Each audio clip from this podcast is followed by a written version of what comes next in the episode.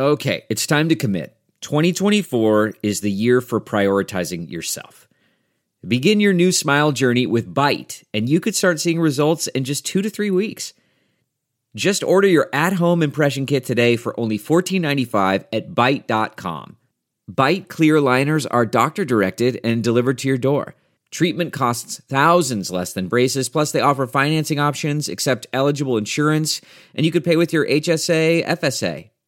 Get 80% off your impression kit when you use code WONDERY at Byte.com. That's B-Y-T-E dot com. Start your confidence journey today with Byte. What's up, guys? The 2020 NFL Draft Review episode is brought to you by me, because we don't have a sponsor for this particular episode. We're between sponsors right now. We're just we just want to see other sponsors right now. Anyway, my guest for this episode, back from uh back and now that you know in in his post-coital coital uh, draft state. Uh, Scott Wright from DraftCountdown.com going to break down the uh, the draft in general. We talk a bit about what the Packers did in taking um, uh, Love, who's I can't think of his Jordan Jordan Love first the first round uh, traded up to get him uh, and everything, and um, overall what the Packers did. And this is not a Packer show, so we don't devote you know an hour of time to the Packers, but we talk about the Bears, the other draft picks uh, in general, and uh, yeah, just have some uh, overall fun with it. So uh, so to hell with this. No no ad reading nonsense. Let's get right to it. It's the draft review episode of the Bears Talk Underground. So let's get to it.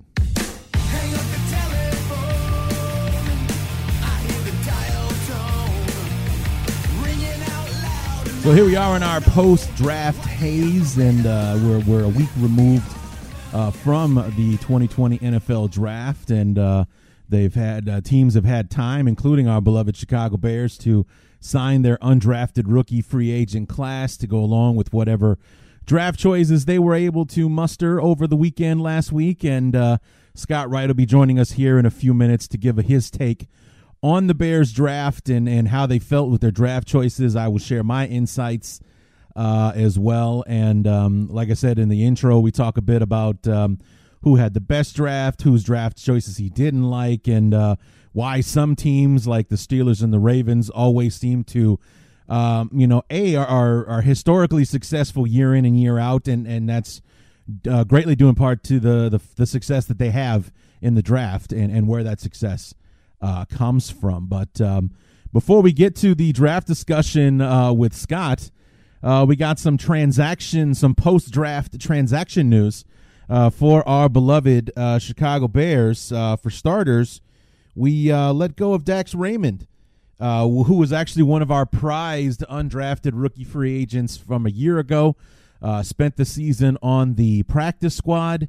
If I'm not mistaken, he was on the roster like maybe the last week or two uh, of the season. I don't know if he caught any passes. Uh, I think he was overtaken by Jesper Horsted.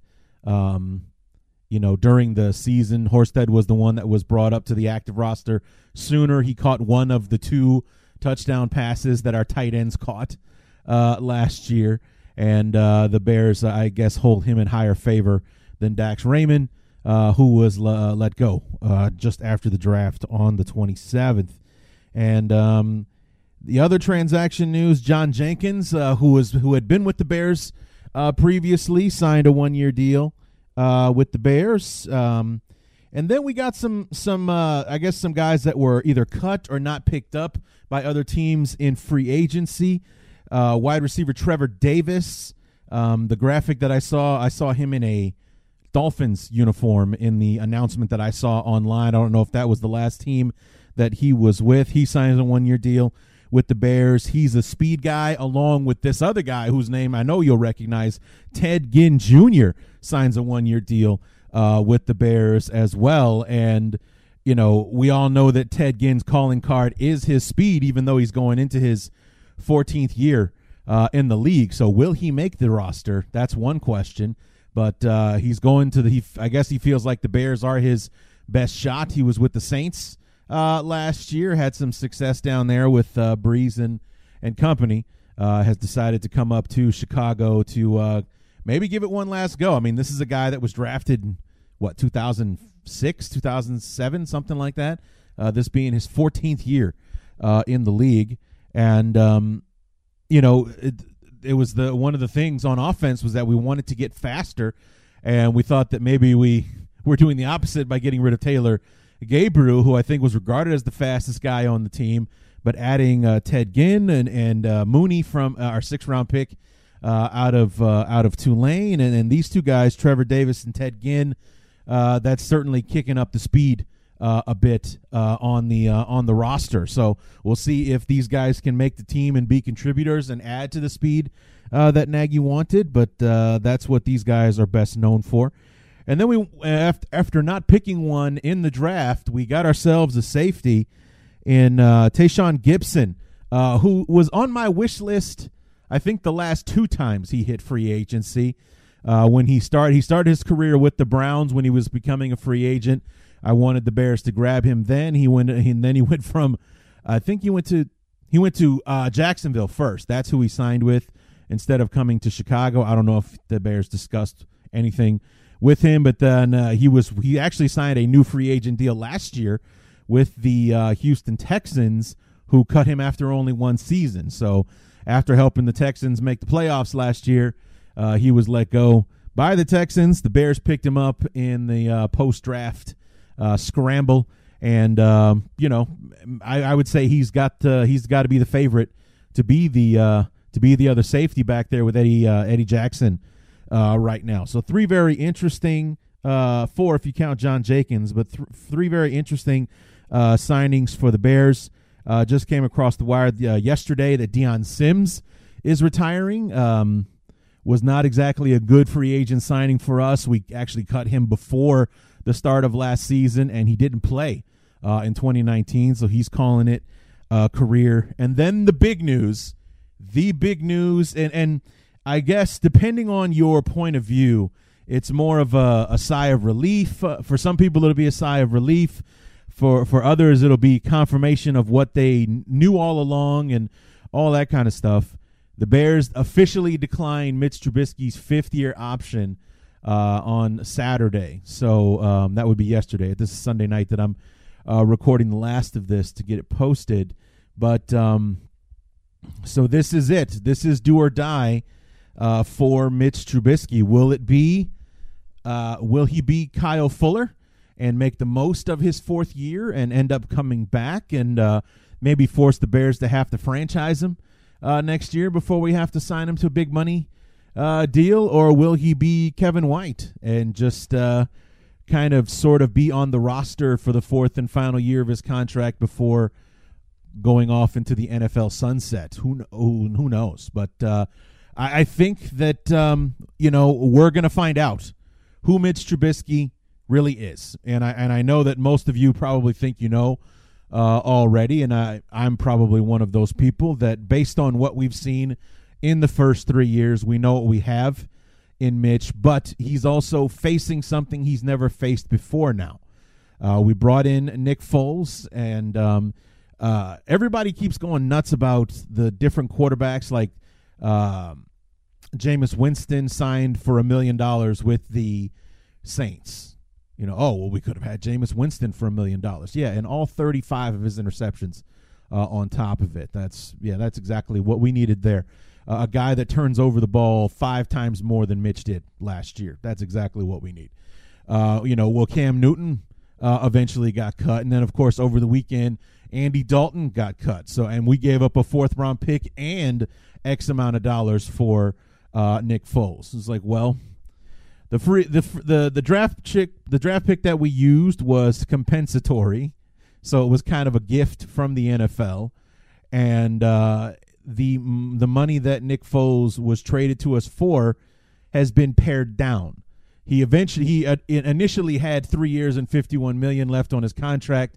He renegotiated terms with the Bears. It's a three year, twenty four million dollar contract now, and he actually if if things swing in Nick Foles' direction and he's our starter and things go well, he can opt out of the last two years of the contract and be a free agent next year. So it in in for all intents and purposes, it's a one year, eight million dollar contract, which is about what Mitch is making in the final year of his rookie deal uh, as well. So it's a straight up competition. They say that they're going to give Mitch the benefit of the doubt and let him be the first one in the huddle. And this is something that he hasn't faced before. It's in, when he was a rookie in 2017, it was his job. It, he was the heir apparent. It was going to be his job. Everybody knew that. And obviously, he was forced into duty much sooner than I think any of us wanted to uh, see him out there. 2018, he goes into the season knowing he's the man. Same thing uh, in 2019. It was always his job. Chase Daniel was never a threat to take the job from him, even though at times Chase played better uh, than Mitch did. The um, the job was always his. It was never a threat that he wouldn't be the starting quarterback of the Chicago Bears, and now it is. Not only is he in danger of not being the starter day one for the Bears in 2020, he's in in desperation mode now, or he has to be because he's in danger of being unemployed a year from now.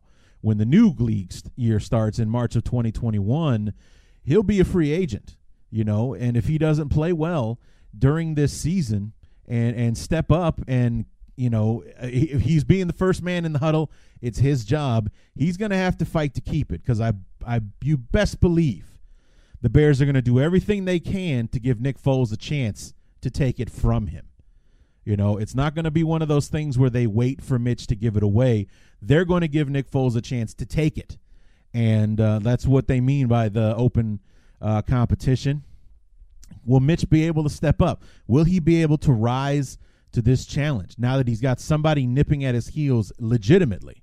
Someone who is regarded as being better than him now. I mean, that's a consensus league wide.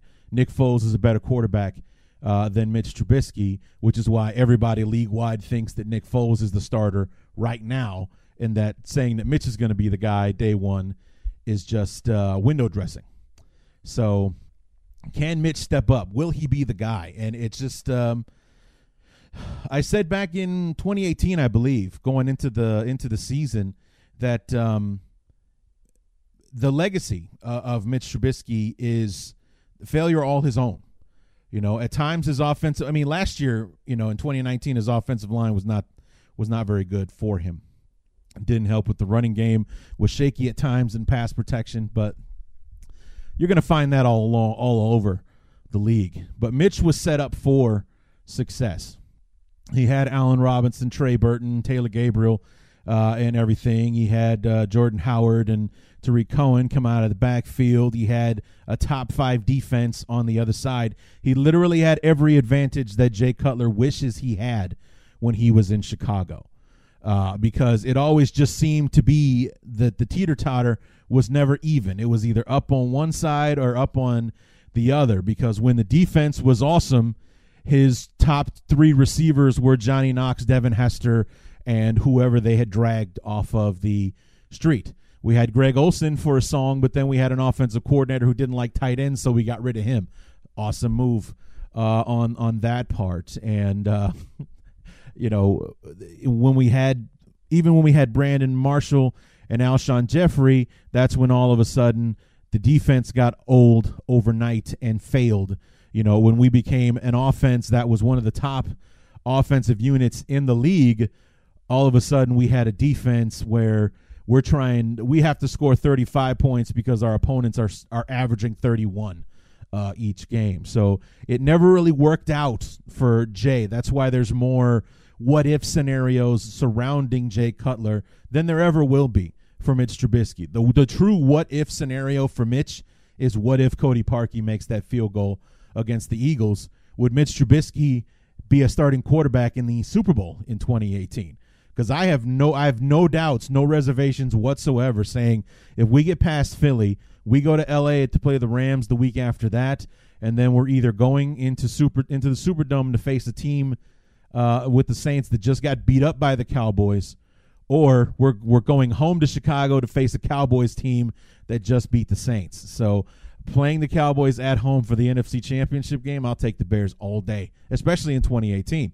Uh, you know, seven and one at home uh, during the regular season. I would have loved our chances uh, to win that one. So beating the Patriots in the Super Bowl, that's something altogether. But you know, if uh, if we get past Philly, we're in the Super Bowl. That's the big what if You know, do we actually do it? That's what everybody thinks what would have happened.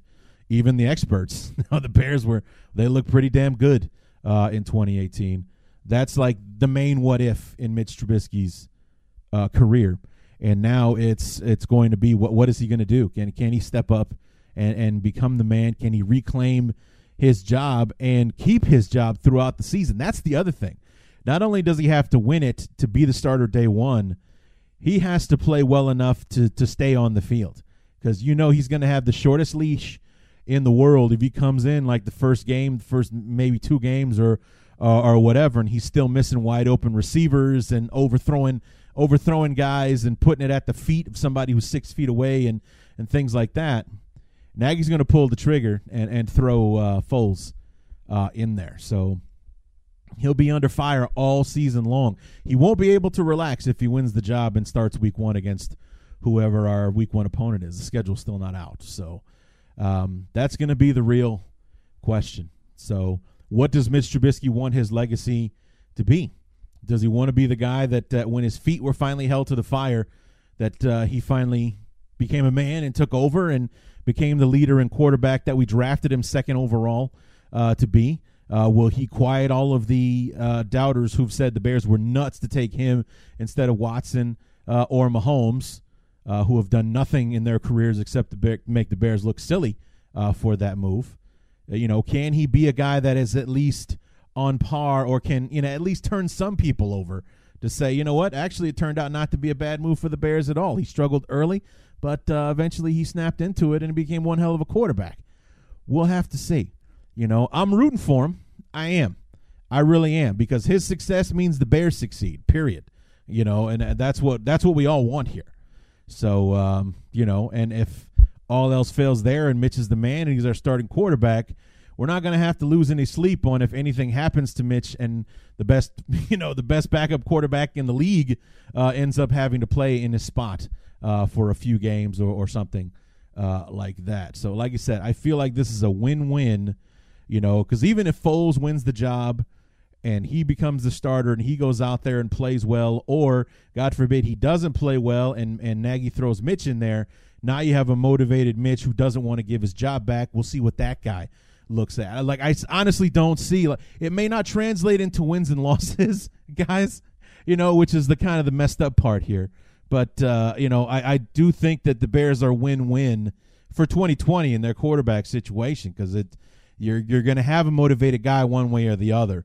If it's Foles' job, this guy's out there trying to make sure that he can void those last two years so he can go out and get paid one more time before he wraps it up uh, in his career. And Mitch is trying to keep his job in Chicago, to stay the guy that the Bears draft, or to become the guy the Bears drafted him to be, and, and maybe earn his own big uh, quarterback payday. So uh, this is uh, going to be what, uh, we're headed to in 2020. And uh, we'll see who steps up, who's going to get the job, who's going to be the man, and who's going to stay the man in, in, in 2020. That's the real question. So, anyway, that's all I got for uh, for news and notes. Let's go ahead and bring in our good friend Scott Wright and discuss the 2020 NFL Draft and what he thought of how the Bears and the rest of the league did this year.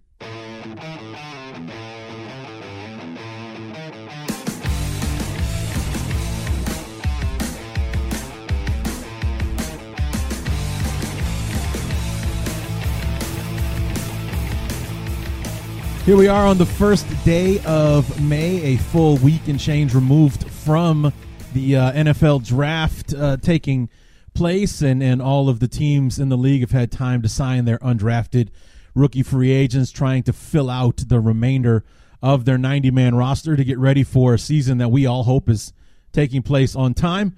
And of course, here to help us, uh, you know, talk about some of these undrafted guys and and the majority of the Bears draft, which was the last five choices in rounds five and seven.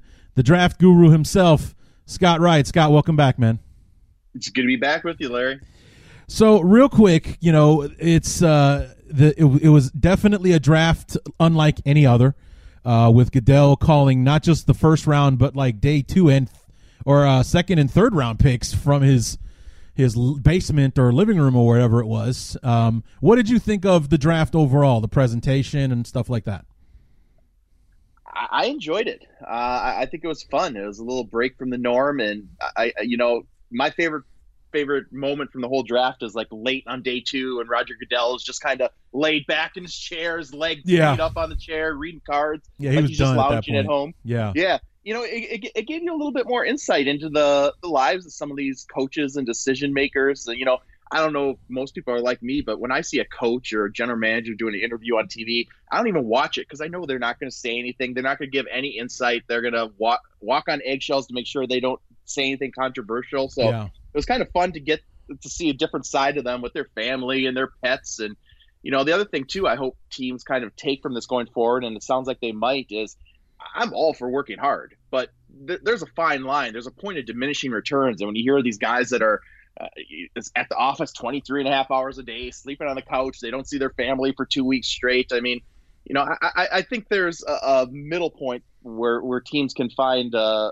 find a happy medium there and i think they, they kind of realize that so I'm sure the the NFL and the teams are going to incorporate some of the lessons they learned from this unique situation and year uh, into future years. But I guess maybe the biggest surprise of the whole draft for me was just how smooth the whole thing went. I yeah. mean, uh, other than them bringing up what was going on, you wouldn't really know that it was such a unique year for the draft. I mean, it was all pretty seamless and. Who knows? Maybe there's some horror stories behind the scene where teams had communication I'm issues, sure. or yeah. but but I mean, by and large, they did. A, if there were, they did a good job of uh, of covering it up because it kind of went without a hitch. Yeah, I mean, I didn't. Uh, I think uh, they said that there weren't any like they maybe they had a glitch here and there, but nothing that caused the clock to have to be paused while a team was on. Like it wasn't happening to a team that was on the clock, so they didn't have to pause it so that they didn't lose any time trying to fix the problem uh, or, or anything uh, like that. And I found it interesting uh, as well with uh, you know being able to see the you know how some of these guys were doing it. I mean, and it, it's really funny. Everybody talked about Cliff Kingsbury's house and that palace that it, he apparently lives in. But then the you know the the best coach in the league right now, you know, it would seem to be like in the smallest room in any house uh, at a, just a plain wooden table. Where the biggest joke was that one time they cut to him and it was dog sitting in his chair. Uh, I'm, I'm talking about Belichick, of course. You know, and it just to, to see the variance of, of what these guys were doing. Bear fans got a kick out of the of Matt Nagy's room uh, that was plastered with all of his play cards uh, and everything. I read a meme on Twitter that said this room is covered in the plot to kill Mitch Trubisky, which I thought was hilarious. That's just a great joke. and uh, and thing, you know, I, I did find all of that interesting. Uh, honestly, I didn't miss the pageantry uh, of, of everything. Uh, it, it just, uh, it- you know, I didn't really miss it. it. It's fun to have it, but I didn't miss it uh, either. So, you know, it just, uh, the draft is what the draft is, and that's selecting the players and introducing these guys to their future. And, and we'll see a few years down the line. Maybe we'll look back on this and say, "Oh my goodness, they all screwed up. They needed these meetings with teams. yeah. They needed Yeah. Uh, but I mean, you know, I, I tend to think it might be end up being a net positive. I think sometimes on draft day, you just get too many cooks in the kitchen. You have Sure. too many opinions. You have too many voices. Uh, you know, this kind of streamlined it a little bit, and for better or worse, I guess we'll see. Like I say, in a few years, but um, you know, I, I think teams and the decision makers kind of had to go back to basics and rely on on their eyes, rely on their scouts, and rely on their guts a little more um, rather than maybe being swayed. So, so we'll see how it turns out. And as I said, maybe we'll look back and say that was a disaster.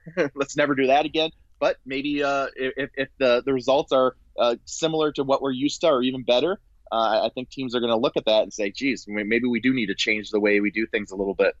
You think that that, that the you know the COVID nineteen uh, pandemic was the big reason why we didn't get a trade until what 13, 14?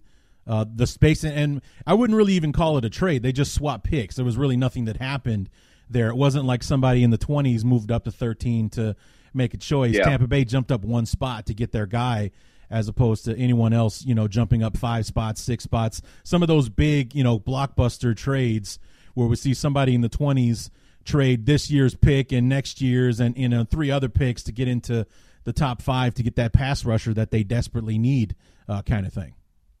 Yeah, I I think teams kind of retreated their corners to a certain degree. Um, and you know, I did better on my mock draft than I expected this year. When I did my final mock draft, I didn't have any degree of certainty. But what I ended up doing with it is just I, I'm just gonna I'm not gonna overthink it. I'm gonna go. This team needs this. Here's this player. It's a fit. I'm gonna do that, and it seemed to work out.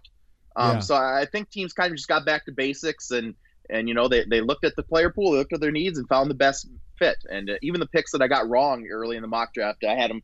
They still took an offensive tackle. They maybe just took a different offensive tackle. Sure. They they need they took a receiver. They took a different receiver. So, uh, yeah, it was a pretty chalky draft, and, and I'm sure the the situation with COVID nineteen uh, played a role in that. So uh, I think teams were maybe a little bit more risk adverse this year than they normally would have been.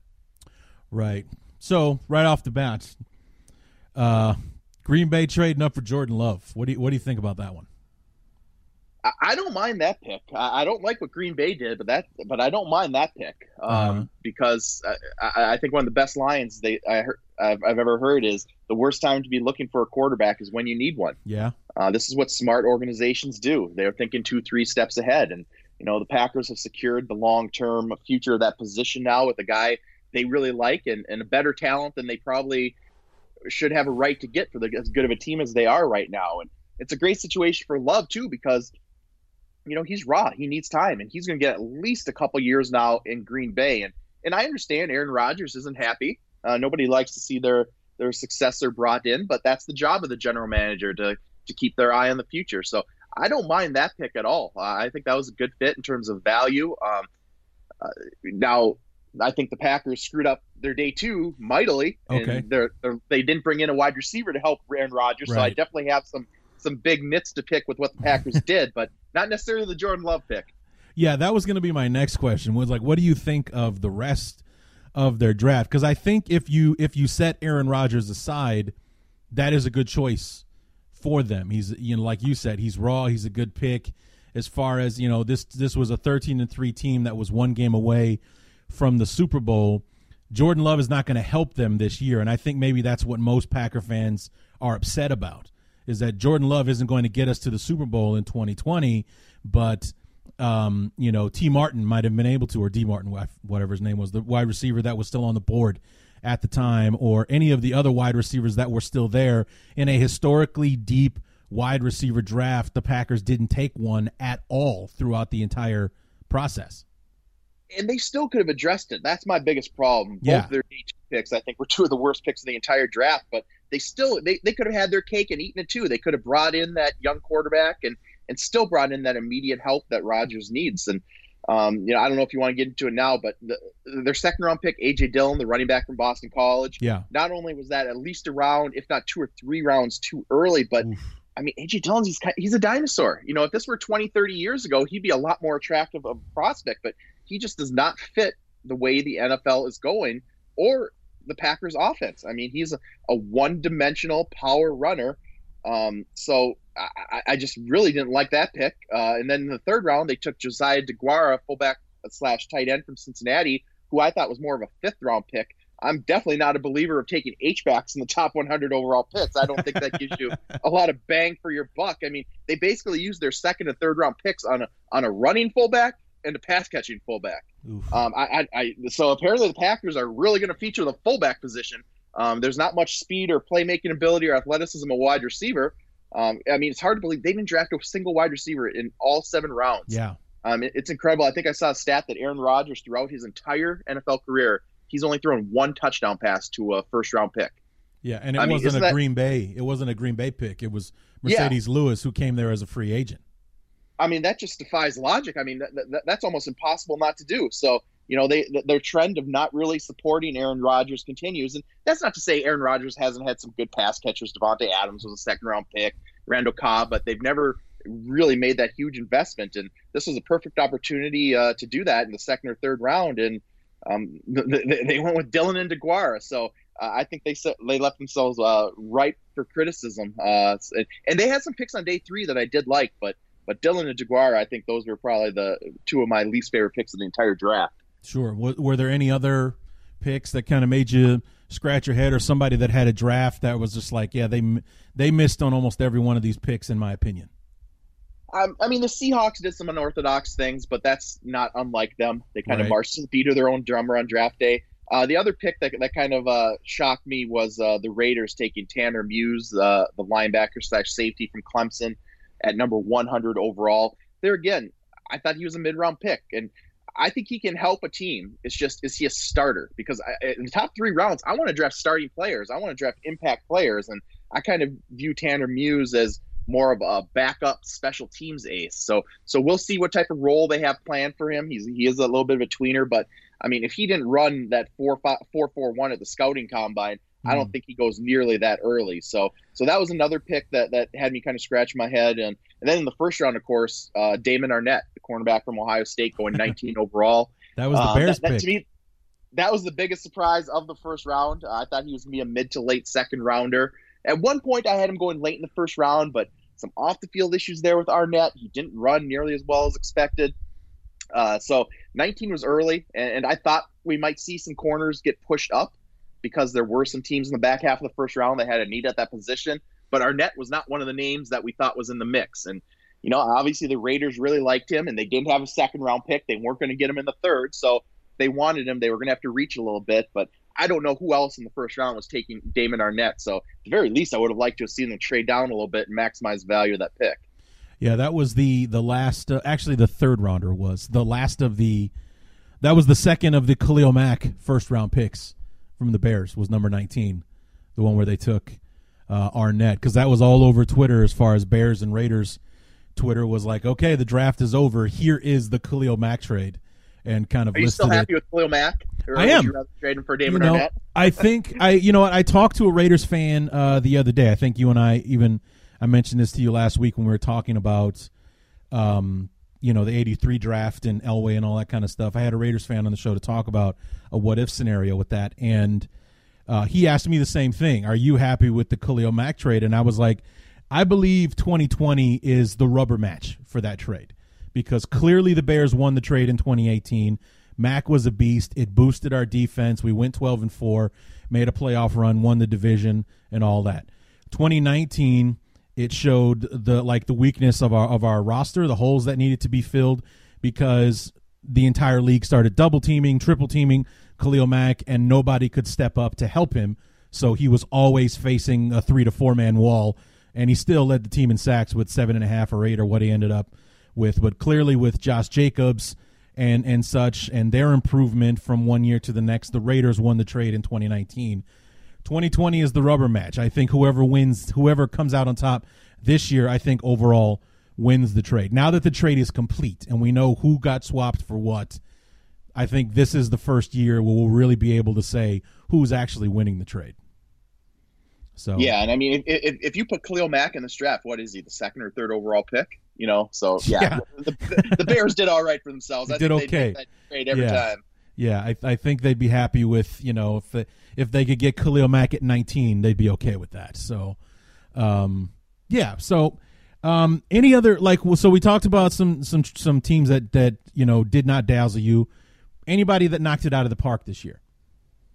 I mean, I like what most teams did. Even the teams that I think did poorly, I can find positives in their draft classes. But um, you know, a few that stand out, uh, a couple that do well every year for me are the Baltimore Ravens and the Right. Pittsburgh Steelers. Um, you know, they're as steady as you're ever going to find in the NFL draft when it comes to addressing their needs and getting good value for their picks. So, so they definitely stand out. Uh, but the Dallas Cowboys too. I mean, you know, they took the best player available in the first round in CeeDee Lamb, the wide receiver from Oklahoma. And then the concern was, oh, are they going to get a cornerback? We thought maybe they'd reach for a cornerback in the first round because they had such a dire need at that position, but they, they kind of kept their powder dry, waited, and sure enough, Trevon Diggs, the cornerback from Alabama, fell into their laps in the second round at number 51 overall. And, you know, that, that's a guy, Larry, that I think he was maybe hurt by this the situation in the world more than any other prospect because he didn't he opted not to accept a Senior Bowl invite, even though he was healthy. So teams didn't get a chance to see him there. Uh, he did not run at the scouting combine, so teams didn't get a chance to answer that that big question everybody had about him uh, in terms of his long speed. I mean, if he had performed at those events, I think he could have been a top twenty overall pick. Hmm. Uh, instead, they get him in, the middle of the second round, so I thought that was a great pick. And then later on, they got another corner in Reggie Robinson, the second from Tulsa, another big cover guy who was a ball hawk and playmaker in the secondary. So uh, they, they not only got a really good player in the first round, they still managed to address that that huge glaring need of theirs. And then Tyler Biadasz, the center from Wisconsin, the fourth round, not quite the prospect that we thought he was going to be at one point in his college career, but in the fourth round, it's hard to argue with that value. And he's got a chance to come in and at the very least he's going to be a valuable swing backup at guard and center. And um, you know, with Travis Frederick retiring, he's got a chance to compete for that starting job in the pivot. So I think the Cowboys did really well too. But literally every team I could give you a positive with, but but those are a few that that really stand out for me that they kind of hit it all the park.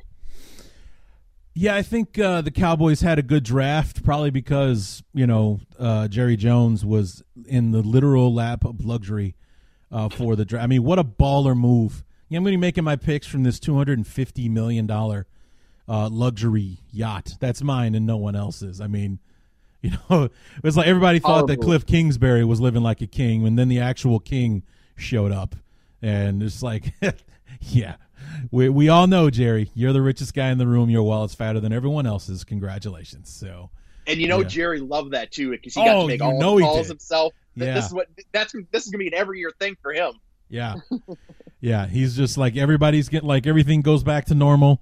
Everybody's gonna be in the war room. Jerry's just gonna be with his feet up on the couch, in the sofa, and in the in the yacht, making all the calls.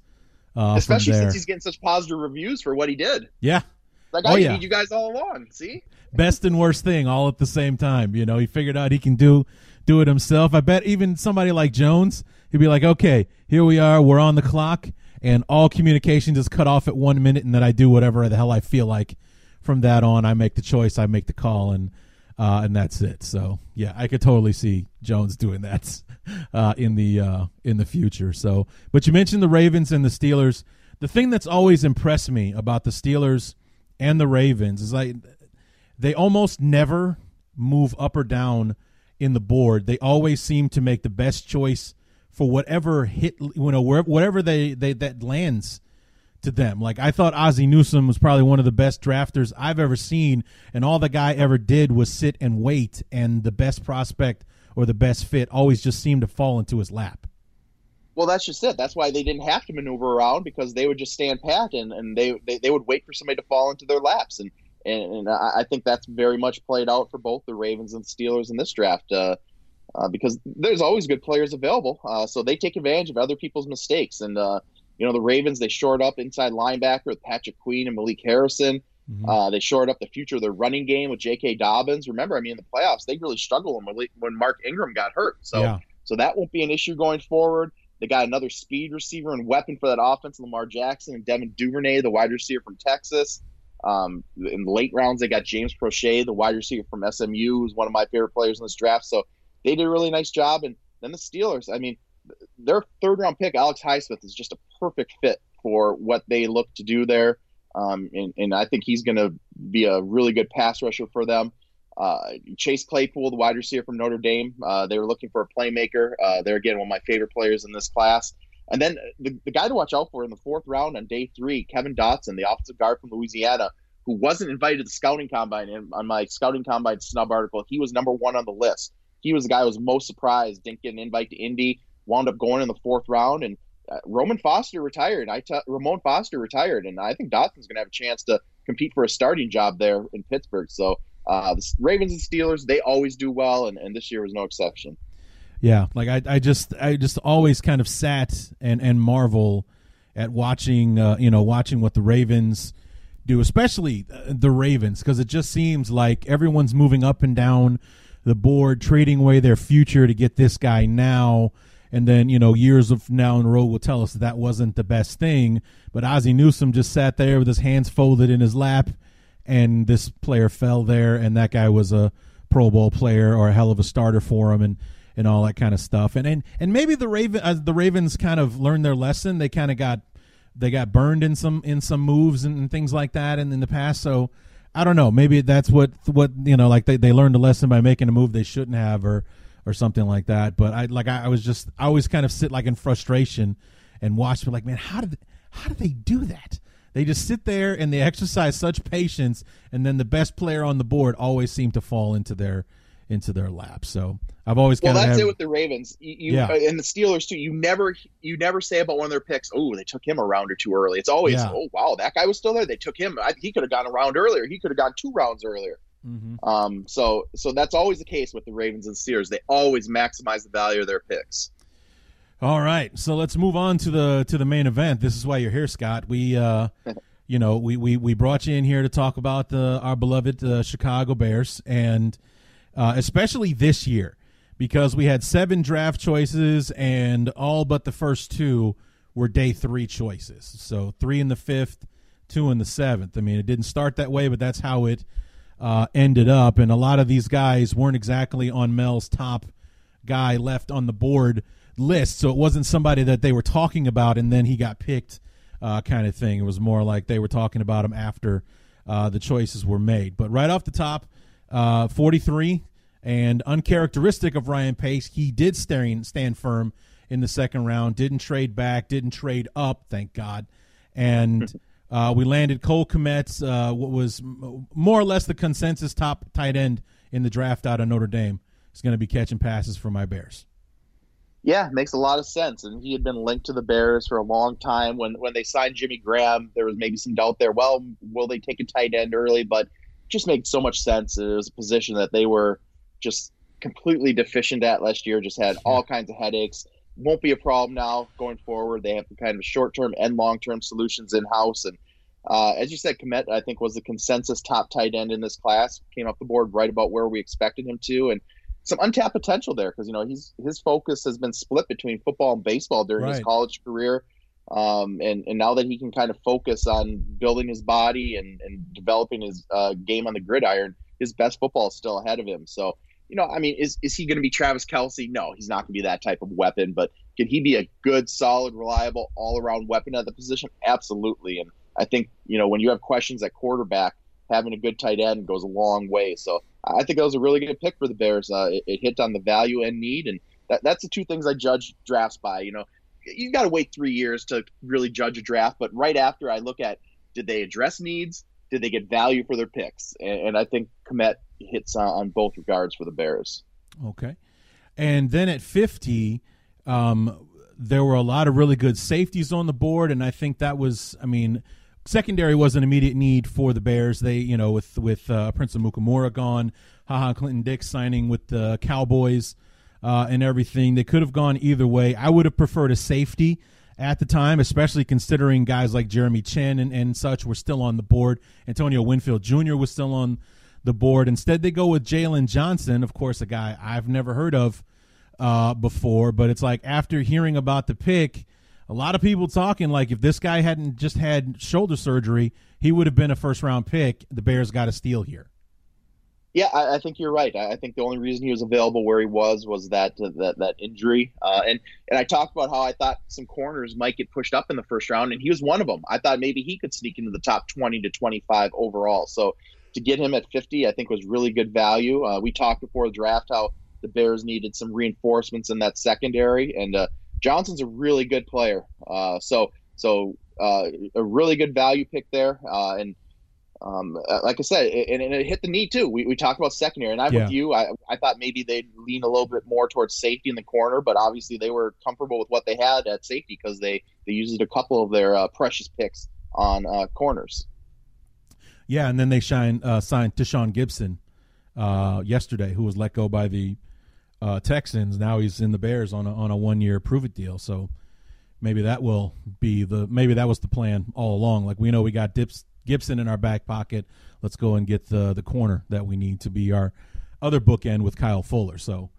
Um, but it's like I wasn't a fan of the choice at the time, but that's just my overall ignorance, to be completely honest. But after hearing not just you know, Bear fans and and you know such talk about it, but hearing people outside of the Bears circle saying, "Yeah, the the Bears might have you know, they definitely got a guy who's more than likely going to be a day one starter uh, for them, but also somebody that got picked in the second round that had first round value and uh, is probably going to be a hell of a player for them." Well, and put it pers- put it in perspective, uh, I had Jaylon Johnson as my number five cornerback in this class, uh, whereas Damon Arnette, who went 19th overall, he was my ninth cornerback. So, uh, and, and they were kind of tightly lumped together, but um, but I, I definitely think if you would ask uh, poll people who follow the draft in the league going into draft day, who's going to come off the fir- board first, Jaylon Johnson or Damon Arnette? I I think just about everybody would have said Jaylon Johnson, except maybe Mike Mayock and the Raiders, apparently. but uh, so yeah, I mean, really good value. Right. So now we uh, we move on. 105 picks later, uh, the Bears are finally back on the board Uh, again, 155 overall. The Bears take outside linebacker Trevis Gipson out of uh, Tulsa, and I just watched a video. Uh, you know, Ryan Pace talking it over with the the radio play by man, uh, play by play man Jeff Joniak, seemed real excited about Gipson and what he could be bringing to the table for him.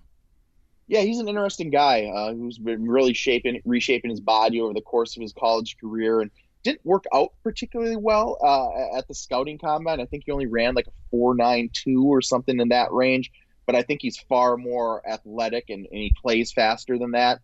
Um, a pretty good solid frame. He's six three and a half, 260 pounds. Uh, and, and, I think his best football is still ahead of him and, and, a productive pass rusher. So, you know, if you're looking for a pass rush, there weren't a lot of good options on day three, but mm-hmm. Gipson was one of them. And to the point where I thought maybe he snuck into the top 100. I wouldn't have been shocked if he had snuck into day two. And I thought worst case early day three. So uh, to get him uh, in the fifth round, I think was a pretty good value. Uh, and and I don't know that he's got double digit sack upside necessarily, but uh, I definitely think he's got that. He's got an opportunity to to outperform that draft slot. So yeah, I mean, if you were looking at this the the landscape and said, okay, who are going to be the best pass rushers available on day three? Uh, I think Gipson would have absolutely been on that short list. Yeah, I'm I'm oddly optimistic about all three of our fifth round picks because Ryan Pace has been oddly successful in the fifth round in his time as general manager. Uh, you know, for the Bears, we got Bilal Nichols in the fifth round, Jordan Howard uh, in the fifth round, and I'm sure there's maybe one or two other guys that I can't remember right now. But you know, just just to name a couple, those were fifth round choices that ended up becoming contributors, uh, and well, starters for that matter, uh, for uh, the Bears. So a guy like Trevis Gipson, the the Kindle Vildor, who I swear to God I thought was one of the Key and Peele all stars uh, with a name like that. But then I was I was trumped later on with our seventh round picks, Arlington Hambright and Lachavious Simmons.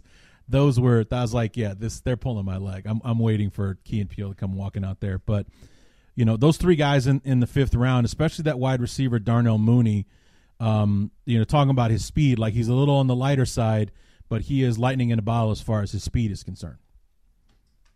Yeah, absolutely, and, and I really like Kindle Vildor, uh, the cornerback uh, out of Georgia Southern.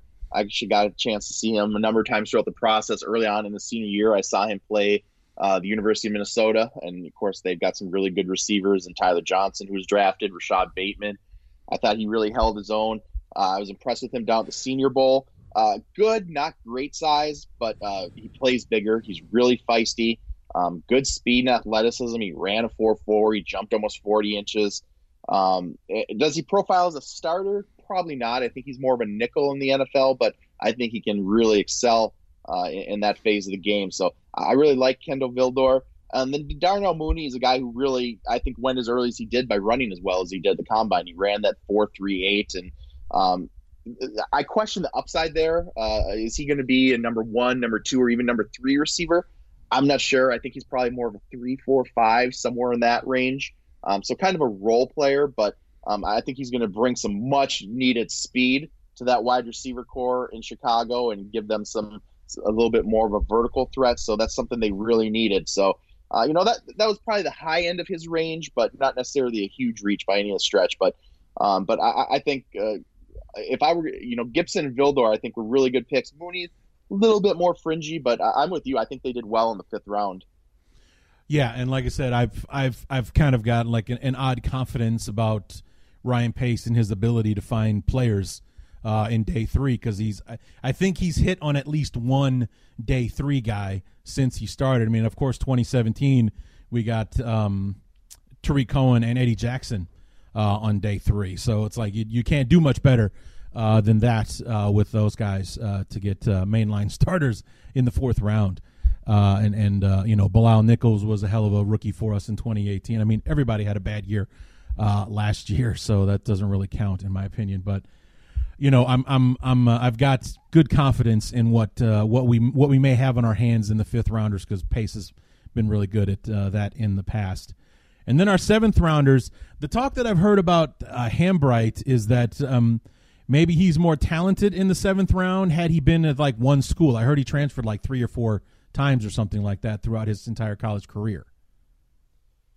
Yeah, both those seventh round blockers are developmental types. Yeah. Um, and he, he was a grad. Uh, Hambright was a, a tr- graduate transfer from Oklahoma State, and he was a JUCO guy. So yeah, he bounced around a little bit, um, but he's got a good frame. Um, he's a good athlete. He moves well, and I think the value there is you got some upside to develop, but I think the value there is uh, a backup, a guy who can maybe back up multiple positions for you, give you that depth, save you a roster spot on game day, can see action at guard or tackle. So um, he was definitely a guy I had added to the rankings late because he had come onto the radar that he might be selected. Uh, and then Latavius Simmons uh, out of Tennessee State, traditionally a really good small school program. A lot of good players have come out of there, um, going back to, to Dominique Rodgers, Cromartie, and a bunch of names over the years. Uh, and, and their offensive line coach down there is really very respected. And he speaks very highly of Simmons, who's also a really good athlete.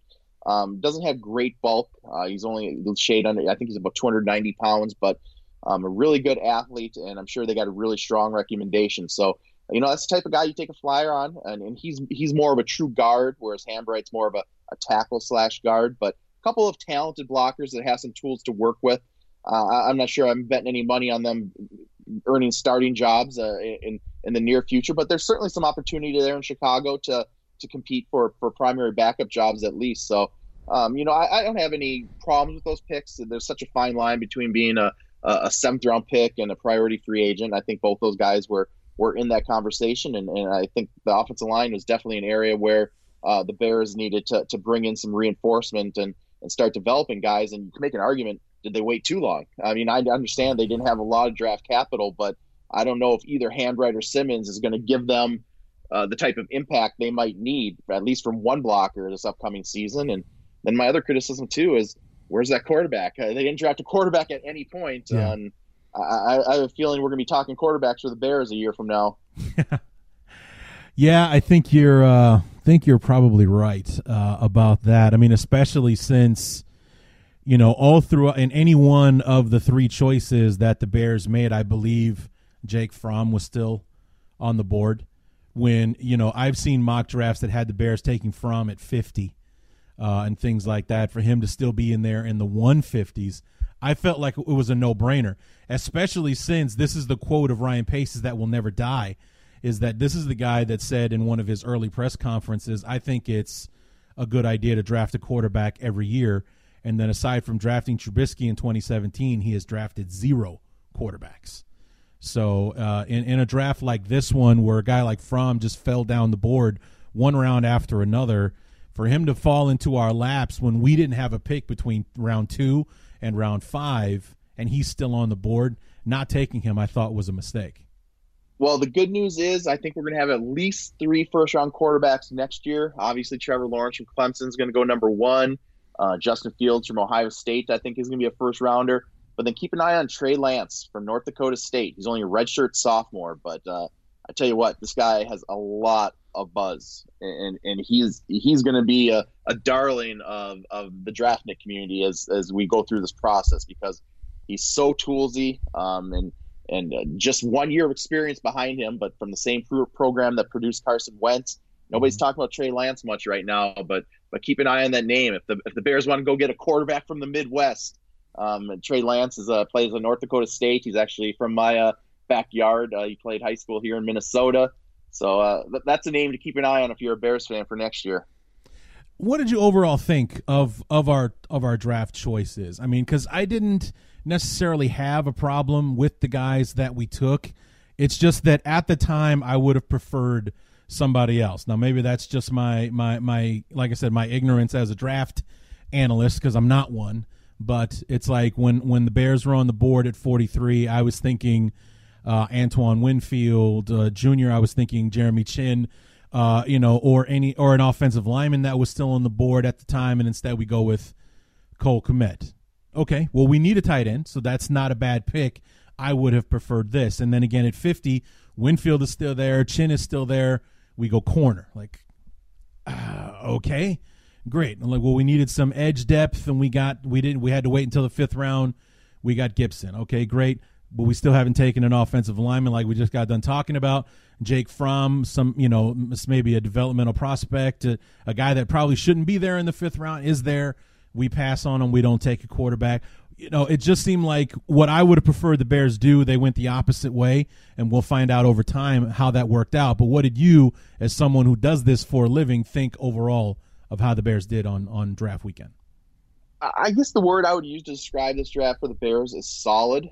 Okay. Um, you know, I, I don't know how much upside there is. There's not a lot of flash to it. I don't know how many Right. Pro Bowlers or double digit touchdown scorers or double digit sack guys they're going to get out of this, but you know they're going to get guys that are going to be solid. That you know, like Kmet and Johnson, especially, they're going to come in and and be solid players for them.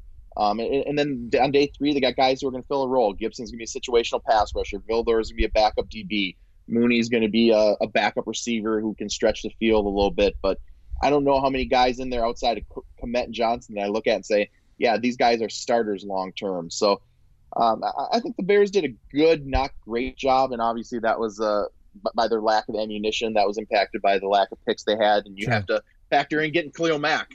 Yeah. you, you can't just leave him out of the equation. That Yeah. uh, he's a big part of this draft class as well. So, um, I I guess yeah, I guess my criticisms would be that not a lot of up high upside picks, more role players, and then a couple of positions they didn't necessarily adequately address, whether it be the offensive line, um, quarterback. I mean, I was I was never a big Jake Fromm fan, so I, I wouldn't kill him for passing on him. It's just I would have brought in a quarterback at some point. If if everything goes bad and the wheels fall off, I want a quarterback that I can throw in there at the end of the season just to see maybe I have something in him. Sure. Um, but but I, I you know as much as I would I, I'm uncertain as I am about the Bears quarterback situation. You know, if you couldn't get one of those top three, four guys, uh, there's nobody in this class that I had such a huge conviction on that I would have said you have to go get him. He's he's your starting quarterback of the future. You missed him. Um, so I, I do understand from that regard, but I would have liked to have seen, especially the offensive line. I would have rather than just bringing in a couple developmental guys late. But but with the picks that they had, you can only address so many areas. So Yeah. I, like I say, I think they did good, not great. But my biggest criticism would just be maybe that lack of of, of major impact potential. Sure, sure. So now let's move on real quick to the undrafted uh, free agents. And aside from a few more Key and Peele All Stars, was anybody amongst the the list that you were that you thought was a good move or, or, or a good addition, or this could be somebody that could be somebody for the Bears? Yeah, yeah, I got their list in front of me here, and of course they they signed uh, Khalil Mack's little brother out of Right. Buffalo, Ladarius Mack. Uh, but but a couple of names that stand out for me. Uh, one, Keandre Jones, a linebacker from Maryland. Uh, he transferred from Ohio State for his senior year. Couldn't really get on the field at Ohio State, and had a good year from Maryland. I actually got to see him in person uh, this past season, so I like Keandre Jones. Really undersized. Uh, he's only about 220 pounds, but he's a good athlete. So I thought that was an interesting pick. And then the other one that kind of jumps out at me is Ahmad Wagner, the wide receiver from Kentucky, who's a former college basketball player. Only played one year of, of college football there at Kentucky, but but definitely showed something. Uh, could potentially profile as a, a wide receiver or a tight end at the next level, a good athlete with a big frame. So I think that's an interesting developmental pick. Probably a guy who needs to go on a practice squad. Uh, so those two definitely stand out. Um, Lee Autry, the defensive tackle from Mississippi State, as well, a guy who had some off the field issues. But um, so so a pretty good class. But but Wagner and, and Keandre Jones are two guys that, that jump out for me uh, in, in terms of the priority free agents they, they brought in. What about uh, LaCale London? Because not only is this is this a Chicago area kid, but he also went to my alma mater of Western Illinois. The last Western Illinois guy to make it into the league won a Super Bowl uh, with the Chiefs in in um, uh, Khalen Saunders. Khalen so Saunders, yep. yeah, he was a third round pick uh, for them last year. How about my guy uh, LaCale? Can I should I, I be expecting anything from him this year? He's definitely not on the same level as Khalen Saunders from that Right. same program, but uh, he's a little undersized. I think he was bulked up to almost 300 pounds during the pre-draft process, uh, or when he was at the NFLPA game, so he was able to bulk up a little bit. Uh, more of a, a quick, penetrating guy on the interior. Probably more of a, a situational, rotational guy on the interior, but a very different player, for, uh, type of player from uh, Khalen Saunders, both in terms of the style and, and just the, the, the level of prospect they are. All right. So where was Artavis Pierce? Uh, and the only reason I ask is as I was uh, typing this out, I forgot to add the school that he was from. So I got a running back, 5'8 or 5'11, 208 pounds, Artavis Pierce. Where's he from? Oregon State. Oregon, Oregon State. State, I had him as my number 40 running back. So he was on that kind of priority free agent, uh, maybe late round fringe. Mm-hmm. Um, like you said, you said the measurables, a guy who was at the NFLPA All Star game. uh, more of a, a speed back. Uh, so a guy who come in and compete for a roster spot. Um, but but probably I, I- guess I'll be a little surprised if he makes a roster. But but definitely a guy who's on the radar and just off that draftable uh, fringe at that position. And and then finally, was was there somebody drafted? Just general draft uh, question that could be like the the Gardner Minshew of the of the draft. You know, this sixth round guy that was kind of forced into duty, but we find out through necessity that he's actually a, a decent football player and might be able to help. I mean, he's the starting quarterback for the for the Jaguars. That's why Nick Foles is on my team right now. Yeah, absolutely. Uh, and, and I don't see that at the quarterback position. Uh huh. Um, I- I, I just don't see that there. But um, I'm trying to think who in the like the late rounds that that's going to really outperform. I mean, I look at the fourth round. The Washington Redskins took, took Saahdiq Charles, uh, the offensive tackle at LSU. That could be their left tackle of the future. That could be Trent Williams' replacement if he keeps his head on straight. He has the talent to do that. So I mean, if you got your starting left tackle in the fourth round, I mean, th- Yeah. that's a tremendous value. So that's one day three pick that kind of stands out for me. Um, I think the, the the Packers, for as much as I criticize them, they've got a few pretty good offensive linemen on day three, and I like Jon Runyan from Michigan. I like Simon Stepaniak from Indiana. So I wouldn't be surprised if a couple of those offensive linemen the Packer, if one of those offensive linemen the Packers got on day three winds up stepping in and and, and uh, make and maybe competes for a starting job. Um, you know, so th- so those two definitely stand out, but but really every position there's there, there's somebody. Um, I'm trying to think who else really kind of stands out. You know, some of those pass rushers. Bradlee Anae uh, from Utah fell to the Cowboys in the fifth round. I had thought he had a chance to be a third round pick. So that's good value, and they certainly need some pass rush help. So I think he's going to have an opportunity to come in and and and make an impact. But uh, but yeah, so so those are a few picks, but certainly, I mean, finding that value on day three uh, is is crucial. And you know, if there is going to be a quarterback, I, I think the interesting guy was Jacob Eason from Washington, who went to the Colts in the fourth round. Right. A really good fit for what they're ty- trying to do. Um, and certainly, Philip Rivers is nearing the end of his career, is only on a one-year deal. Jacoby Brissett is entering the last year of his contract, so it's a good situation for Eason, who's really raw but really talented. I mean, physically, he's got the size, the arm strength, and that's a guy. You know, if you let him sit and learn for a year, you could really have something there. So, if there's going to be a Gardner Minshew at the quarterback position, I guess I'd probably point to to Jacob Eason if he gets an opportunity. So, um, but but there really any of these after the top four quarterbacks who all went in the first round, there just wasn't a signal caller in this class that I would really want to, um, you know, put all my money on. Uh, there was nobody I was just infatuated with that said that I, oh, you got to get this guy. This guy could be your starting quarterback. I just have serious questions about whether it be Eason, whether it be Fromm, even James Morgan from Florida International. So I didn't love the, this, you know, second, third tier of quarterbacks in this class. So, um, so so we'll we'll, we'll see if I, I'm not looking for anybody to have a Gardner Minshew type of uh, impact out of left field, but you never know.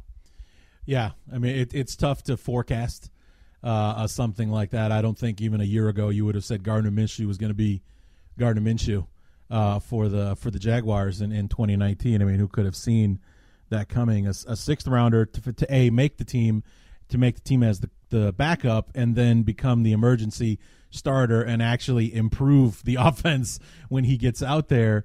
Uh, yeah, it, those those things are kind of difficult to uh, to kind of crystal And won ball. more games than the number one overall pick last year. Yeah.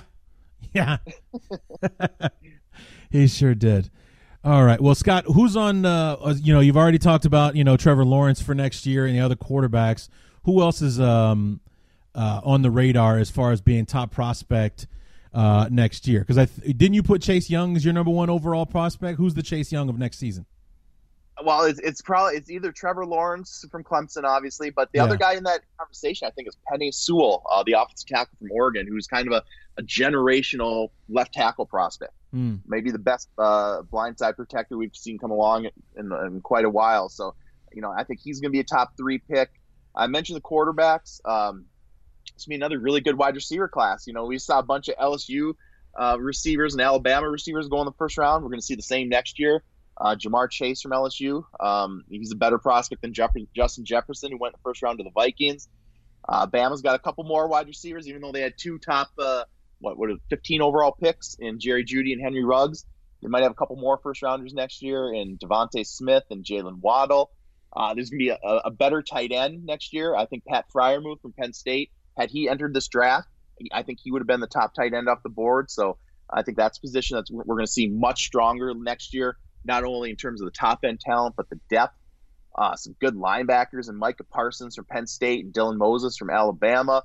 Uh, Ohio State, believe it or not, has got another first round cornerback in Shaun Wade, who I think is a better player than Damon Arnette, who just went 19th overall.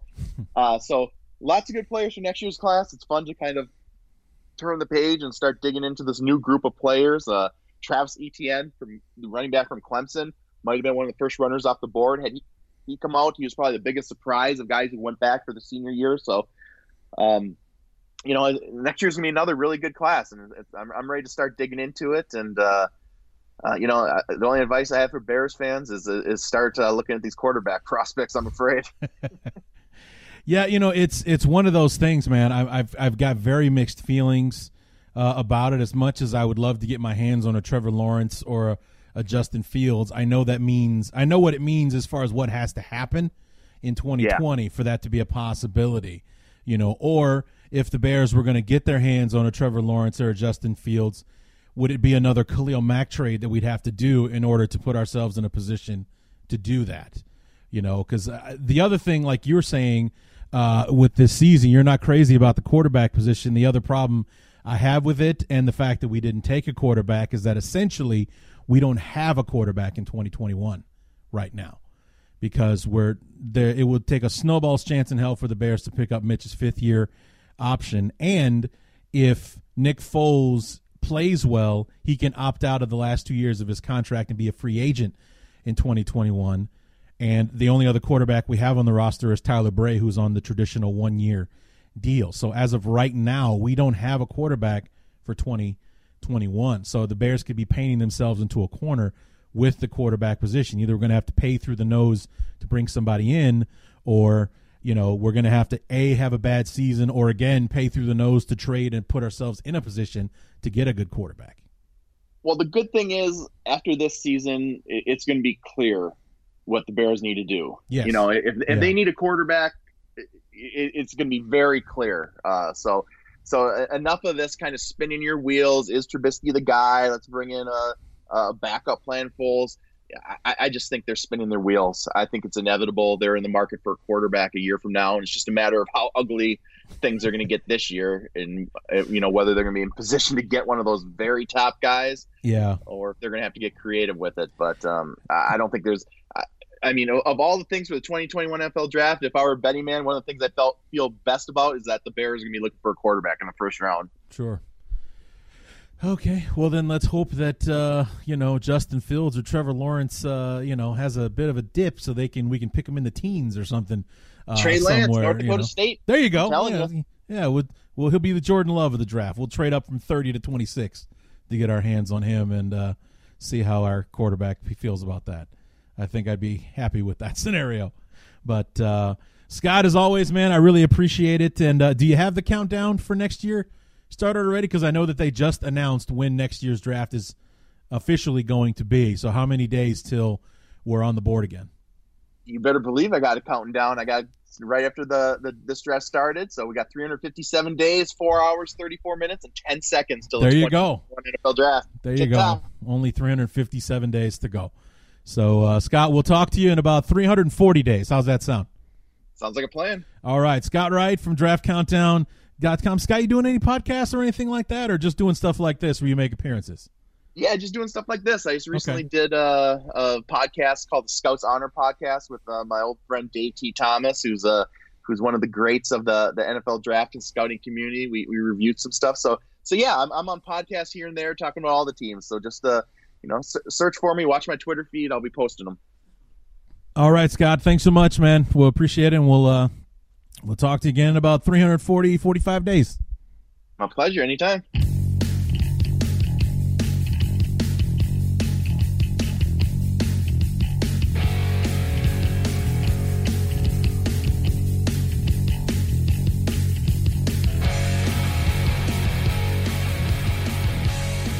So there you have it, the 2020 review from our good friend Scott Wright. Like I said, hope to be talking to him in about 340 plus days uh, for the draft, which I think is in Cleveland next year.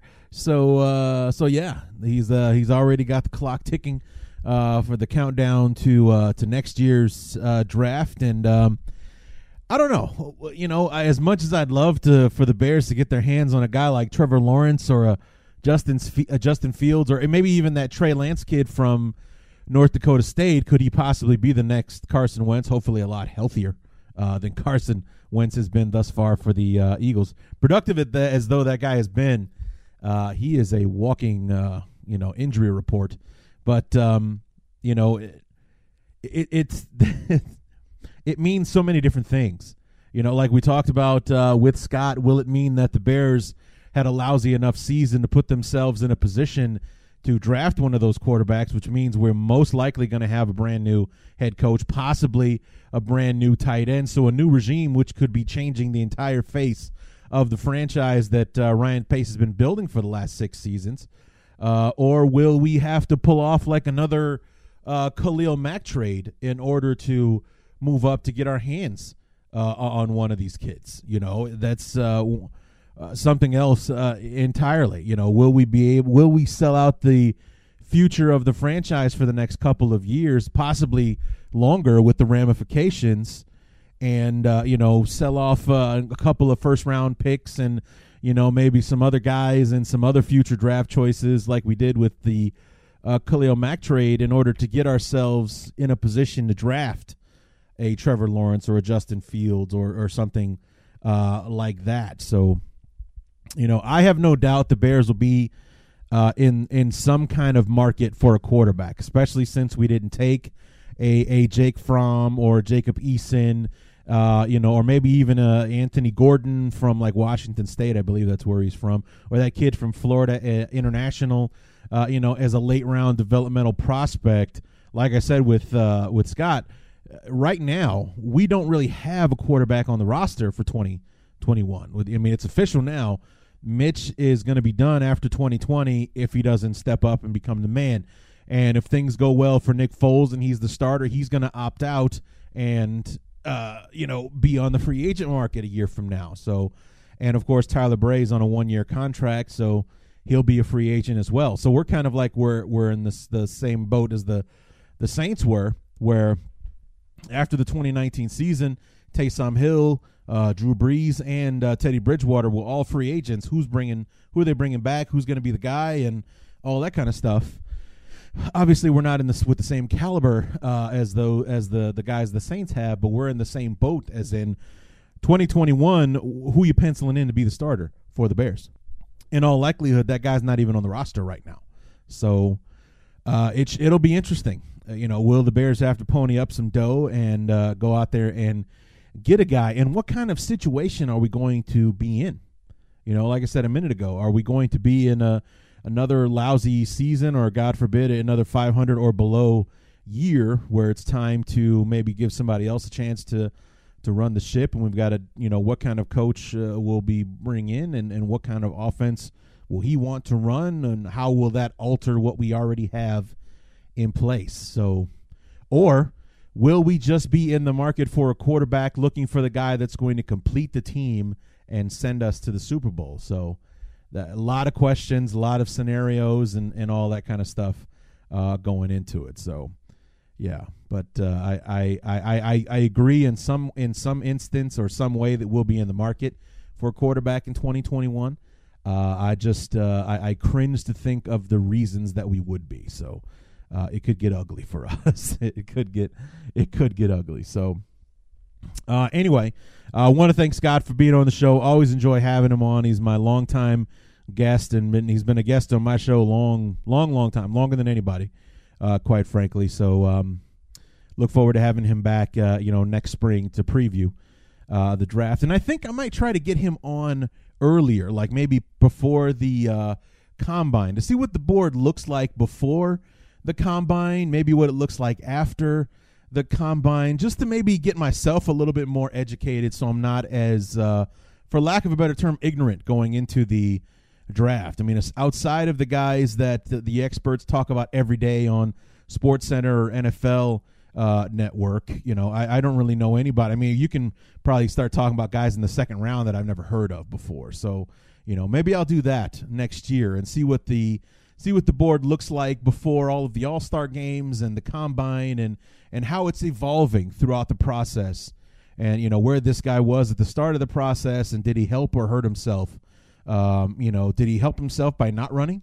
Did he help himself by going to the combine and so on uh, and so forth? You heard Scott make an argument for both of those uh, instances uh, during the the review uh, today. So maybe I'll do that next year instead of waiting just until right before the draft to have them on. Have them on before the combine. See how that goes. So we'll see.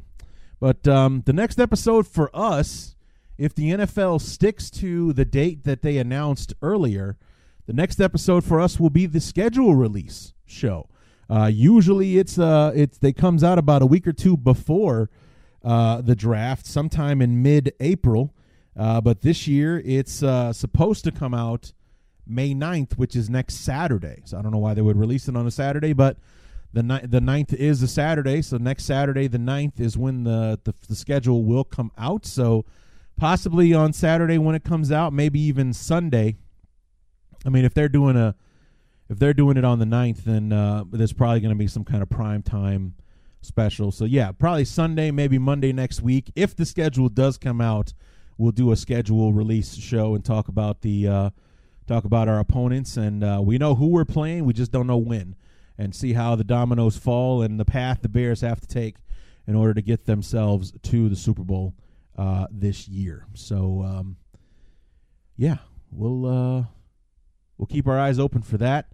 If it isn't the schedule release show, I don't know. We'll uh, we'll have to see. Maybe we'll do another off the subject type thing. Uh, maybe bring my buddy Ryan Simmons back and uh, figure something out. You know, I'll, I'll I'll create. Maybe I'll pull something out of thin air like I did with uh, Q Myers a couple weeks ago. That what if scenario if the Bears and the Raiders made the trade and the Raiders got themselves John Elway. How would that have altered the teams? Maybe I'll come up with something else and uh, see what uh, see what we can do. See what we can uh, have fun playing with. So. Um, Anyway, as usual, keep your eyes on the social media, BTU underscore Larry on Twitter, or you can find us on the Facebook uh, with our Facebook group. Just search Bears Talk Underground on Facebook. Uh, join the group, get in on the discussion, and uh, share your two piece, your two uh, two cents, and uh, yeah, let's have some fun. We got a long way to go before the season actually happens. if it's going to happen on time, or what kind of schedule will it be pared down? You know that kind of thing. So, anyway, keep your eyes open. I'll be back soon, one way or the other. And until then, my name is Larry D, and this has been the Bears Talk Underground.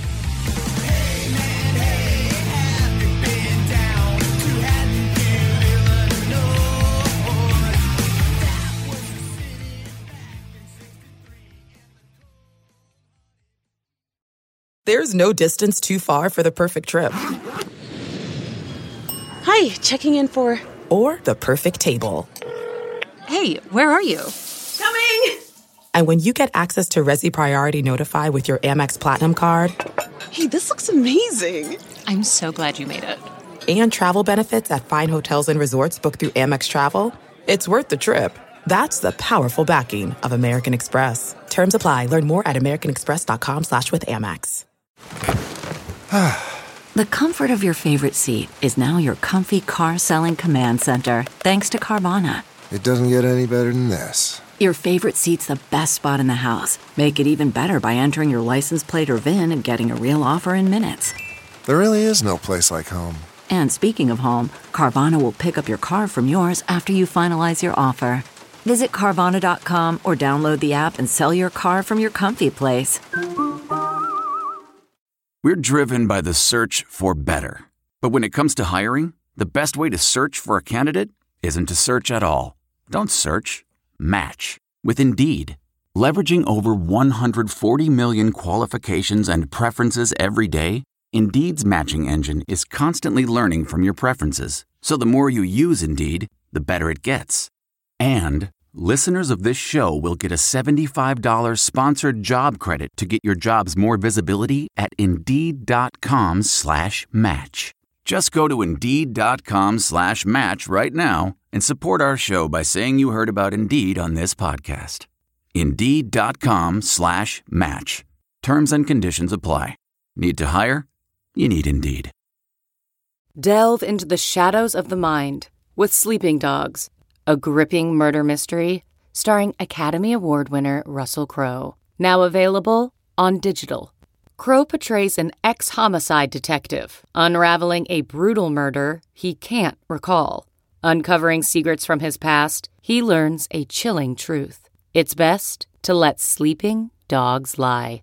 Visit sleepingdogsmovie.com slash Wondery to watch Sleeping Dogs, now on digital. That's sleepingdogsmovie.com slash Wondery.